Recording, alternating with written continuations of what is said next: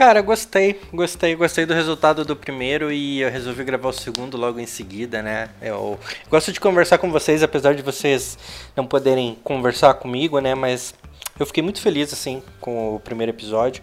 E hoje eu queria falar, hoje é dia 25 do 11, hoje o Maradona morreu, né? E tinha algumas coisas que, que se vem na minha cabeça, assim, quando, quando as pessoas morrem, né?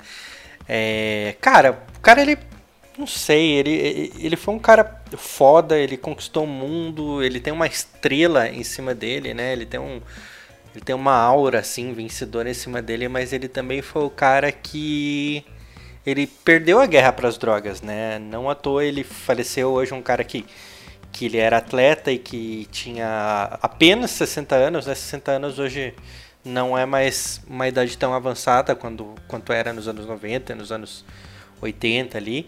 Então, um cara com 60 anos, ele é um cara novo, né? E esse cara com 60 anos, ele ele faleceu muito por causa dos abusos, né, da, na vida dele, por não se cuidar, por é, ele, ele, abusou muito de drogas, de, de, de, bebidas e que também são drogas, né? E aí hoje, num grupo que eu participo, as pessoas comentaram sobre o desrespeito com os memes depois do, do Maradona ter morrido, com piada de, de farinha, de não sei o que, de. E aí eu fico me perguntando assim, cara, não, beleza, é, eu entendo as pessoas é, se sentirem dessa forma, né? As pessoas é, de repente elas têm o direito de se posicionar dessa forma, mas eu, eu e aí por um, por um momento ali eu me senti culpado, né? Por, sei lá, até, até compartilhado ali algumas coisas sobre isso. E aí depois eu fiquei pensando, cara, mas ele não era um, ele não era um coitado, né? Ele não era um cara que que morreu a míngua, não era um cara pobre, não era um cara, ele, ele acabou sendo virando rico, né? A partir do seu trabalho, a partir do seu talento, treinou seleção argentina, então ele é um cara que respirava é, é, dinheiro. Claro que ele tinha ali os seus demônios para usar drogas, ele tinha seus problemas, ele, né, como todo mundo tem, e ele recorreu às drogas para isso, né? Então, assim, é, não é que eu estou defendendo o bullying, mas, cara, não é porque o cara morreu que ele virou santo. Antes dele antes dele falecer, eu, ah, todo mundo já compartilhava, todo mundo não, eu compartilhava já memes sobre o, o, uso dele de drogas, sobre os abusos dele, e também tem aquela aquela velha piada entre brasileiros e argentinos, né, que começou com essa rivalidade do futebol e tal. E era sobre isso assim que eu, eu gostaria de falar, sabe? E porque. E eu não gosto de, de usar esse termo, porque algumas pessoas dizem que o mundo tá chato, que tem muito mimimi. Eu não, eu não acho que. O meu problema não é o mimimi, entendeu?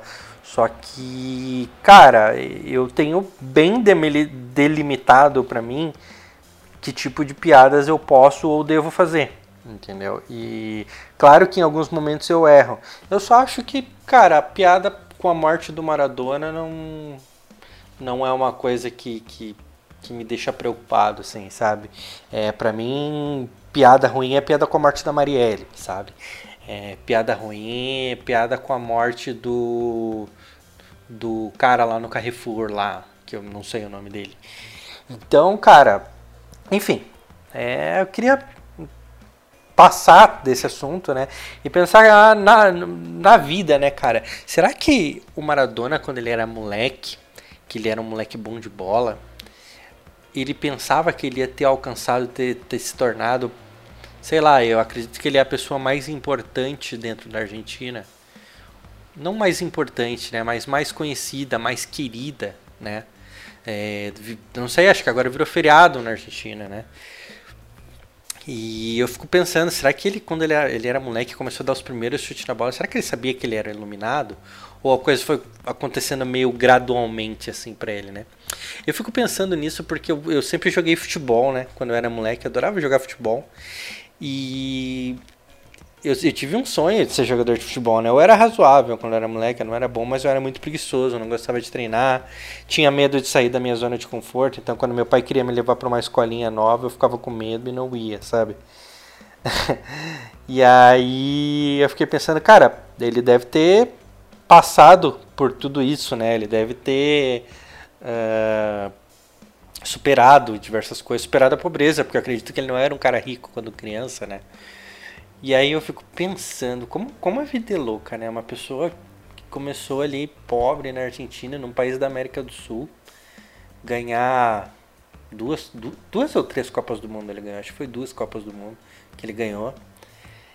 E aí eu fico pensando, cara, será que quando ele nasceu ele ele tinha se dado conta disso? Ou será que depois que ele que ele que ele que ele ficou mais velho, depois que ele, ele se aposentou, ele, ele se deu conta da importância que ele que ele tinha, né? Porque ele, ele, ele foi um cara que levou muitas muitas alegrias assim pro povo argentino, né, cara? E ser a gente que é sul-americana, a gente sabe, ser sul-americano é difícil, é doído, né? É, a Argentina, de novo, está passando por algumas crises ali, já faz alguns anos isso. E eu fico pensando nisso, né, cara? Que muito louco. Imagina só o Gilmar, quando era moleque, vesgo, mais vesgo do que eu sou agora. E de repente o Gilmar se torna uma pessoa importante para outras pessoas, né? Que faz a diferença para outras pessoas, né? Que, enfim, muito louco isso, cara. Eu acho muito louco a morte, assim. A morte e a morte também é. Acho que é um sinal dos tempos, porque agora a gente está ficando velho e muita gente está morrendo, muita gente que a gente conhecia. Porque à medida que a gente vai ficando mais velho, a gente vai conhecendo mais pessoas e mais pessoas vão morrendo, né? Então, de sei lá, 2016 para cá, toda aquela galera que fazia novela, que era famosa, que aparecia na TV na nossa época de infância e adolescência, está morrendo agora. Porque eles eram eles eram adultos na nossa época de criança, né? Então, naturalmente isso vai acontecer, né?